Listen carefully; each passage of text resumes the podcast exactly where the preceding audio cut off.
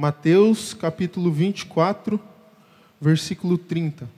Então aparecerá no céu o sinal do Filho do Homem, e todas as tribos da terra se lamentarão e verão o Filho do Homem vindo sobre as nuvens do céu, com poder e grande glória. O tema do nosso acampamento é Até que Ele venha. Eu fiquei pensando quando o pastor disse esse, este tema, fiquei pensando. Mateus 24, 30 diz isso. E o tema é até que ele venha. Qual que é a ligação? Comecei a refletir sobre isso.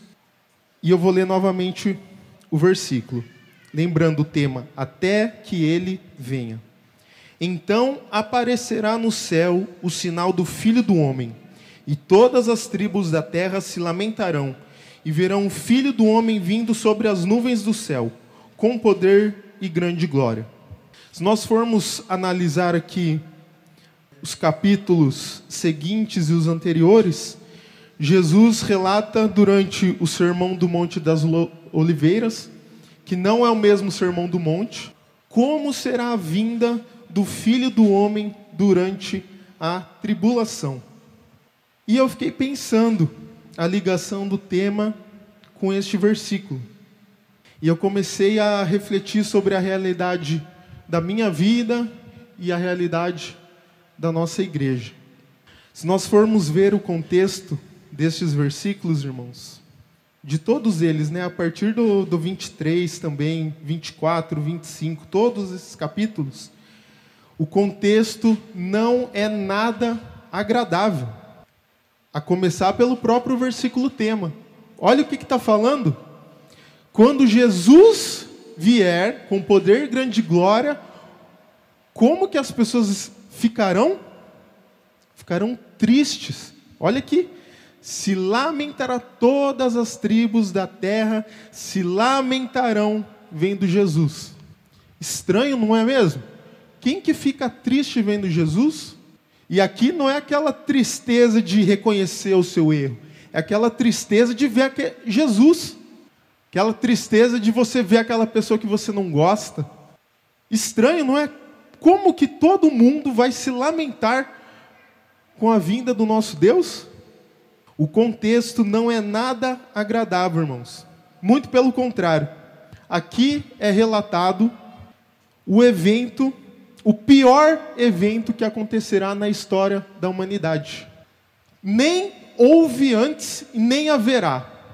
Aqui relatado é o pior evento. Durante aí toda a história humana, tivemos aí eventos terríveis que a civilização humana passou, né? Eventos terríveis.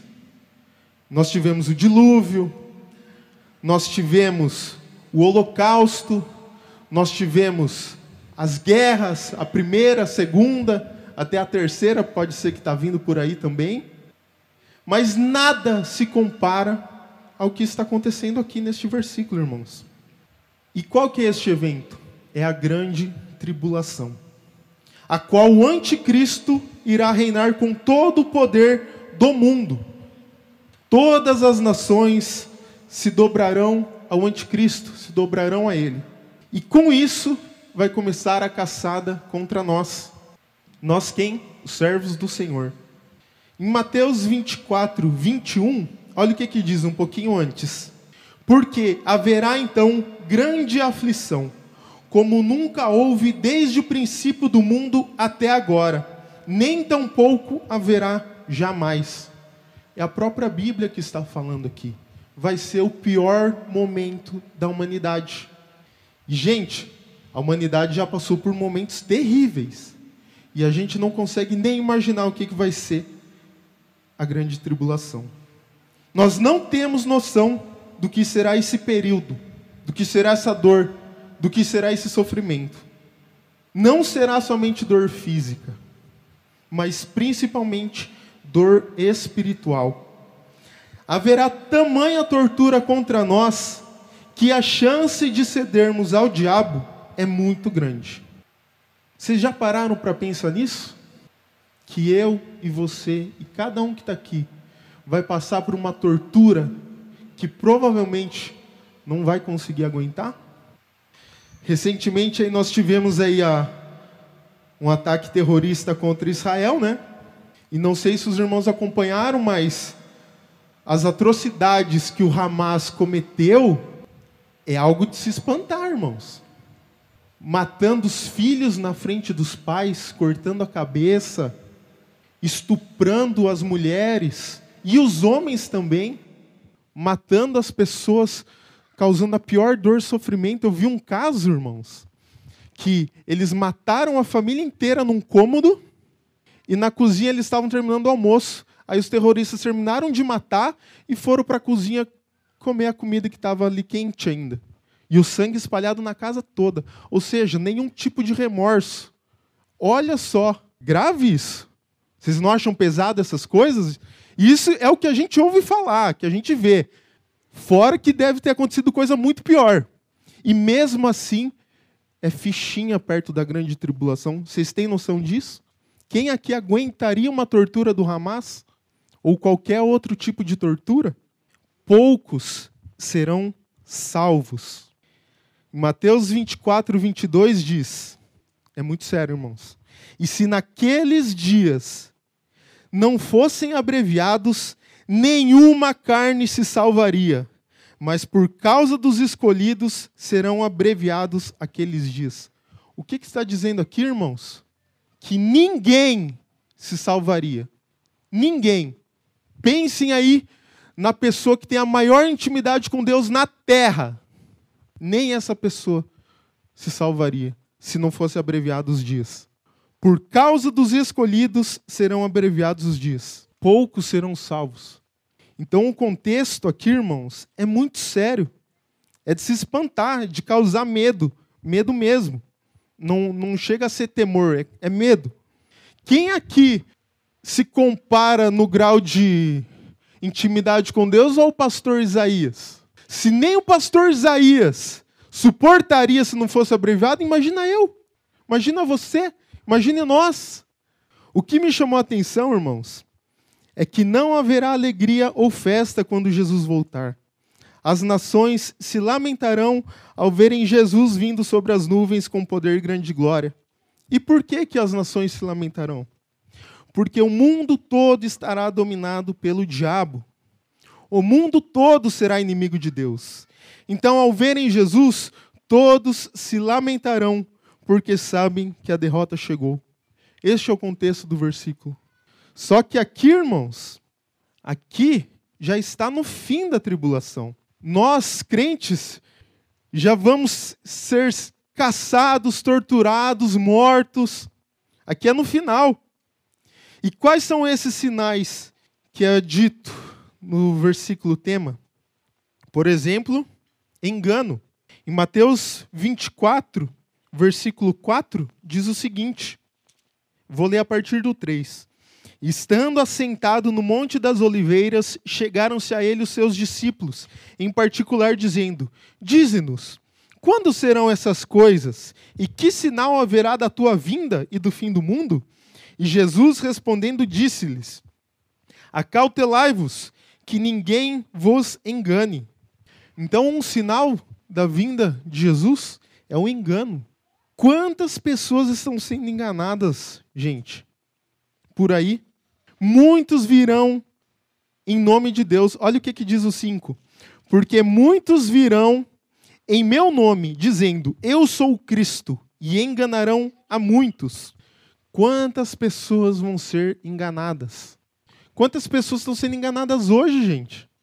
É só olhar para a própria igreja, para o próprio mundo gospel, vamos dizer assim as igrejas, as seitas é, travestidas de igreja? Quantas seitas estão aí colocando um outdoor de igreja, mas serve só para enganar as pessoas? E infelizmente muitos serão enganados. E muitos estão sendo enganados, sabe por quê? Vai ver quantas pessoas tem dentro dessas igrejas. Lota, gente, lota. Vai ver um, um, culto da Universal, um culto da Mundial, dessas seitas. Vai ver quantas pessoas tem? Lota. E compara com a nossa igreja, por exemplo. Tem bastante igreja, gente na nossa igreja? Tem, tem sim. Mas não chega nem perto dessas. Então, o número de pessoas que estão sendo enganadas é muito maior do número dos que estão sendo salvos. Por que, que vocês acham que na nossa igreja tem poucas pessoas e nessas lotam? Porque estão sendo enganadas. Não conhecem a palavra. Não conhecem e não buscam aprender também. Quais são os sinais? Engano. Segundo, guerras e rumores de guerras. Seguindo aí o 24, versículo 6 e 7 diz: E ouvireis de guerras e de rumores de guerras. Olhai, não vos assusteis, porque é mister que isso tudo aconteça, mas ainda não é o fim. Porquanto se levantará nação contra nação e reino contra reino, e haverá fomes e pestes e terremotos em vários lugares. Olha só, olha para o mundo hoje. Tem pelo menos duas grandes guerras acontecendo hoje, que é Israel e Hamas e Rússia e Ucrânia. Mas isso é só o começo. China com Taiwan já estão ali, ó, se estranhando. Os Estados Unidos já está acontecendo praticamente uma guerra civil. Gente, guerras, rumores de guerras, terremotos. Aconteceu no Japão não faz muito tempo. Olha todos os sinais se cumprindo de que o filho do homem está vindo, de que a volta dele está próxima. Nós seremos caçados e odiados 24, versículo 9 diz: Então vos hão de entregar para serdes atormentados, e matar-vos-ão, e sereis odiados de todas as gentes, por causa do meu nome. As pessoas vão nos odiar pelo um simples fato, porque a gente entregou nossa vida para Jesus. Só por isso. Vão nos entregar, vão nos torturar, vão nos matar, vão nos caçar, porque a gente serve a Jesus. Mas nós não devemos nos preocupar com essas coisas. A gente não deve ficar preocupado com isso. É terrível, é terrível. É ruim de se pensar, é ruim de se pensar, mas a gente não deve se preocupar com isso. Infelizmente, nós estamos gastando o nosso tempo com bobeira, gente. A gente está se enchendo cada vez mais de dúvida e deixando o principal de segundo plano. E qual que é o principal? O principal é a minha vida com Deus, é a minha fé. E o que, que a gente está preocupado? Ah, não, mas esse país entrando em guerra com esse aqui. Ah, ó o sinal ali, ó. A gente está se preocupando com isso e negligenciando a nossa vida com Deus. Ah, não, mas ó, eu vi que lá naquele canto do mundo aconteceu isso aqui, isso aqui, isso aqui. Olha lá, ó, eu vi que está falando isso aqui, isso aqui na Bíblia. Ah, está se cumprindo mas você está negligenciando sua vida com Deus. Você está preocupado, tão desesperado com essas coisas, que está deixando de ter maior intimidade com Deus. Sabe por quê? Isso vai acontecer. Vai acontecer. Tem alguma coisa que a gente possa fazer? Não. Não tem nada que a gente possa fazer. Então o que, que eu devo fazer? Cuidar da minha vida com Deus. Por quê? Se eu não cuidar da minha vida com Deus, eu vou ceder a marca da besta. Como que está a sua vida espiritual? Como que está a sua comunhão com Deus? Quando foi a sua última experiência com Deus? E a sua última experiência com Deus, eu digo, é você e Deus. Não é que a igreja foi tocada pelo Senhor e a gente se encheu e o Espírito Santo reinou no nosso meio. Não, é você, é eu, quando que foi a última vez que você teve uma experiência com Deus íntima? Você e Deus. O nosso relacionamento com Deus, ele é construído diariamente. Se eu não tenho contato com Deus, como que eu posso ter comunhão? Por exemplo, o Du e a Lara aqui. Quantos anos que vocês estão juntos? Desde lá o namoro? 10, 11 anos. E vocês queriam um ao outro. E vocês buscaram ter comunhão e contato um com o outro. Se visse aqui, aí deixa passar uma, duas semanas. Aí depois vou ver a Lara de novo. Ah, ah tudo bem, tal, tal. Aí a Lara, ah, vou esperar um mês para ver o Du de novo. O que, que vai acontecer com a comunhão dos dois? É um relacionamento, gente. E é esse paralelo que eu quero fazer com a nossa vida com Deus. Como que você espera conhecer Deus se você só busca Ele de domingo?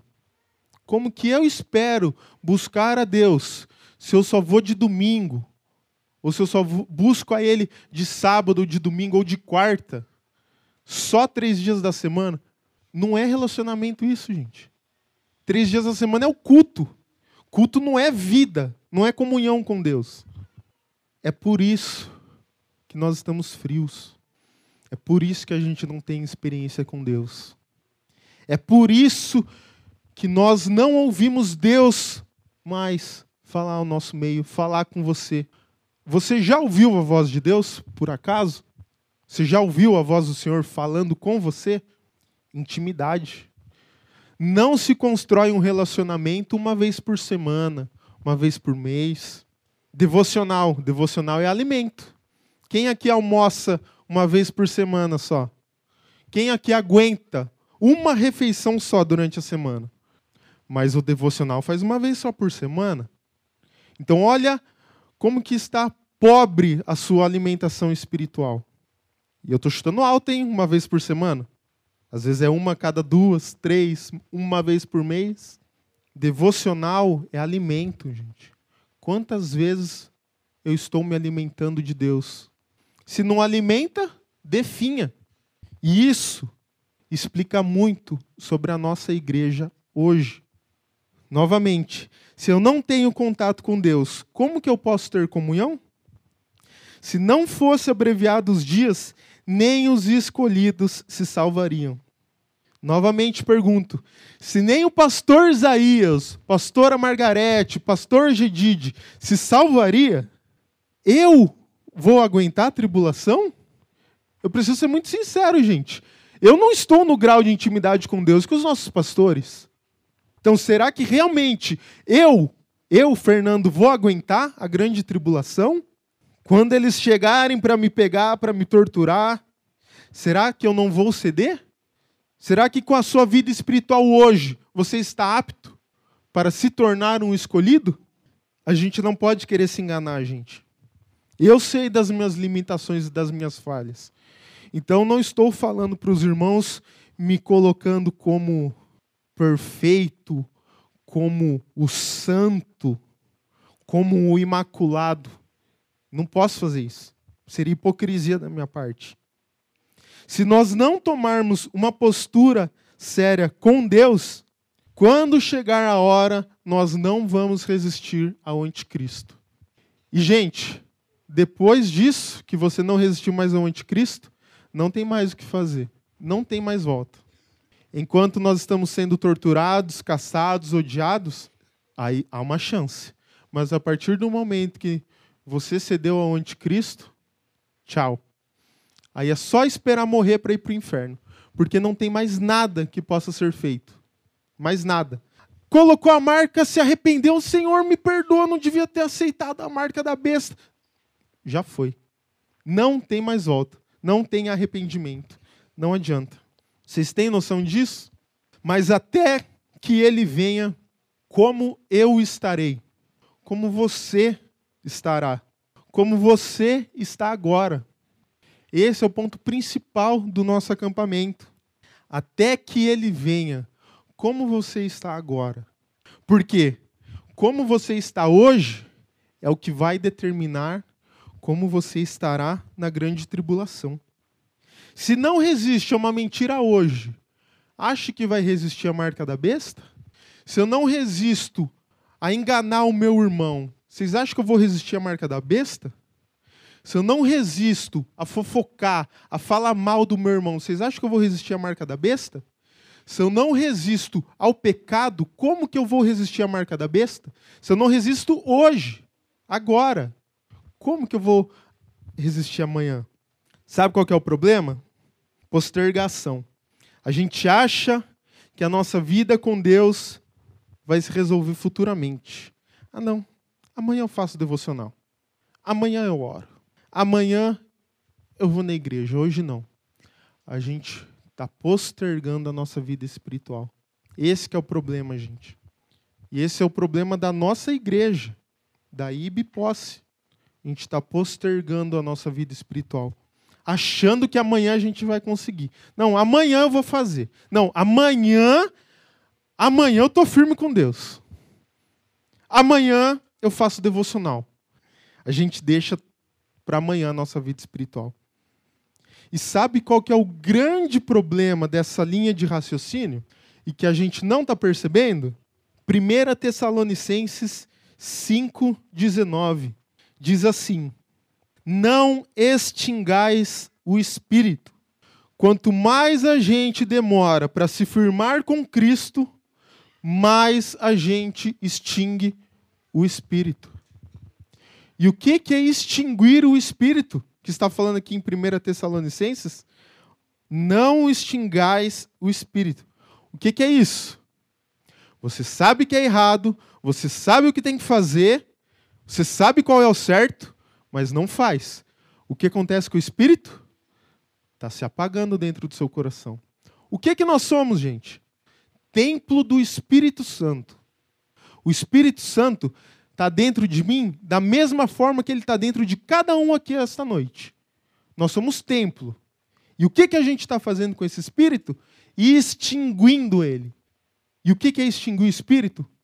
Amanhã eu faço. Eu sei o que é para fazer, mas não vou fazer. Você está apagando o Espírito.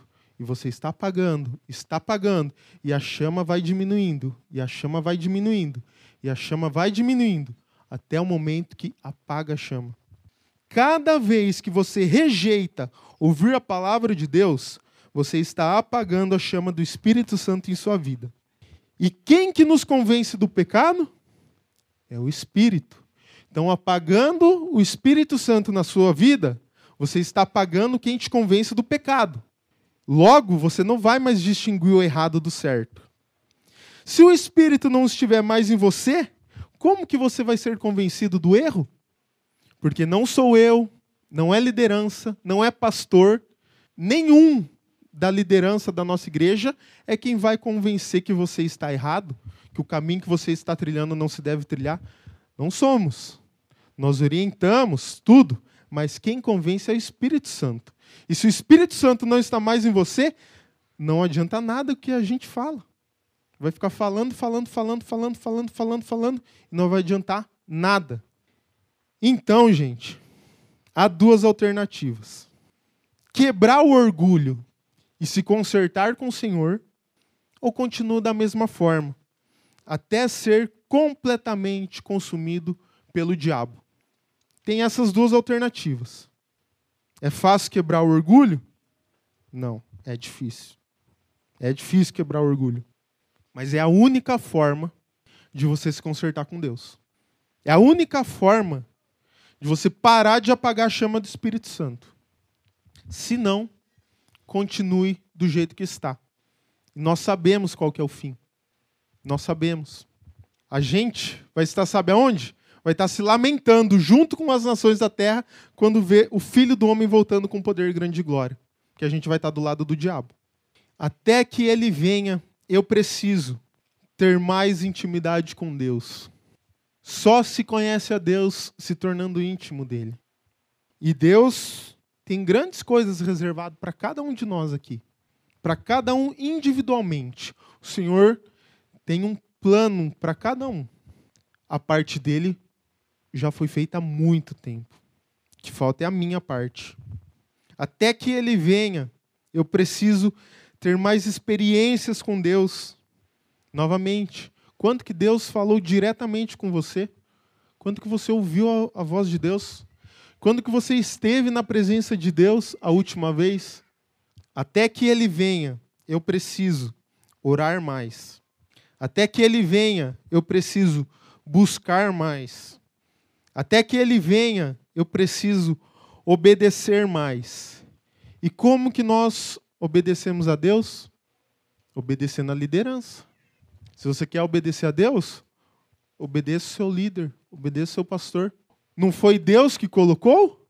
Se foi Deus que colocou, então não é só um homem, não é só uma pessoa, não é só uma mulher.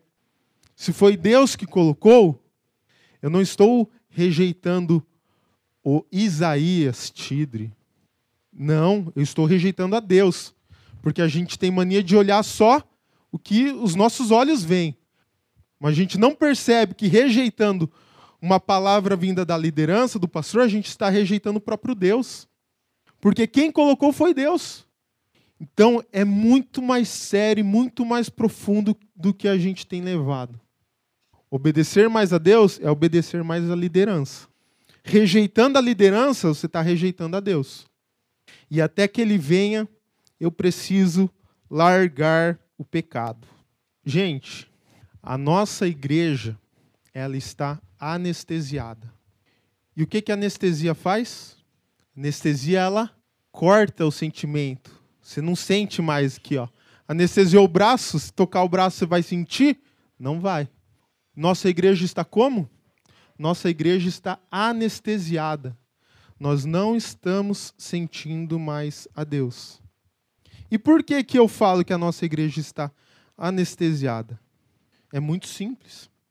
Basta olhar, pelo menos, os últimos dois anos de pregações da nossa igreja.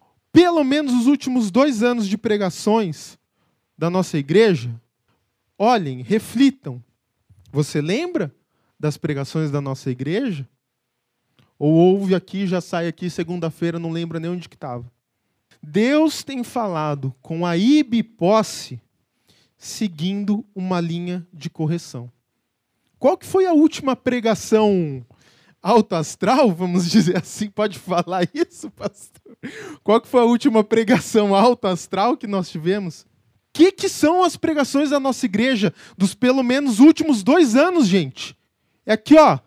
Chapuletada em cima de chapuletada. Correção em cima de correção. Por quê? Por quê que os últimos anos de pregação da nossa igreja é só correção, é só correção, é só correção, é só correção. É só aponta esse pecado, aponta esse pecado, aponta esse erro, aponta aquele erro. Por quê, gente? Por quê? Porque a gente está anestesiado. E Deus está seguindo uma linha de correção. As pregações só têm sido puxão de orelha, gente. Para mim. Não estou apontando para ninguém, não. Estou apontando para mim. Os últimos, pelo menos dois anos, para não falar os últimos cinco. Deus está só aqui ó, em mim. Ó. O que, que Deus está querendo tratar no nosso meio? É só ouvir. Vai lá no, no IBCast, ouve pelo menos os últimos dois anos de pregação nossa. O que, que Deus está falando? O que, que Deus está querendo tratar no nosso meio? A nossa língua. Há muita fofoca no nosso meio. A gente teve alerta seríssimo em relação a isso. E sabe o que é ainda pior, gente? A gente está pagando para ver. A gente, como igreja, a gente está pagando para ver. Eu nunca, na minha vida, presenciei Deus falar que vai matar uma pessoa por conta do pecado que ela está cometendo. Histórias na Bíblia eu vi. Muitas. Quantas pessoas Deus não matou por rebeldia? Mas no nosso meio, gente, eu nunca vi isso acontecer na minha vida. Deus revelar que vai matar uma ou umas, não sei quantas pessoas, por conta do pecado que está cometendo. É seríssimo. E como que a gente está? Deus revelou vai morrer de câncer. Eu nunca vi isso na minha vida. Nunca. A que ponto que nós, como igreja, chegamos para o Senhor falar que vai matar um do nosso meio? A que ponto que nós chegamos? E até que ele venha, é esse estado que nós vamos estar? Por que, que o pastor precisou nos corrigir de não expormos ele? Isso era o óbvio, devia ser o óbvio. O pastor chegou a ponto de ter que falar o óbvio para nós. Ó, oh, se você comer veneno, você vai morrer. Tá literalmente assim no nosso meio. E a gente sabe que se comer veneno morre. E nós estamos assim, gente. O pastor falou: se comer veneno vai morrer. Você tá lá. Gente, repetindo a frase do pastor, chegou até Deus. Davi teve a oportunidade de matar aquela pessoa que fez da vida dele um inferno. Foi o rei Saul. Ele foi e cortou um pedaço das suas vestes para mostrar para o rei Saul falar: Olha, eu tive a oportunidade de, de te matar e eu não fiz. E Davi fez isso e ele se arrependeu amargamente de ter tocado em quem Deus tinha escolhido para reinar sobre o seu povo. E, gente, o rei Saul estava exercendo um bom reino? Não. Estava completamente fora da vontade de Deus. O rei Saul estava completamente fora da vontade de Deus, se rebelado completamente. E mesmo assim, Davi se arrependeu amargamente de ter cortado um pedaço das suas vestes, porque ele sabia que Saul era um ungido do Senhor.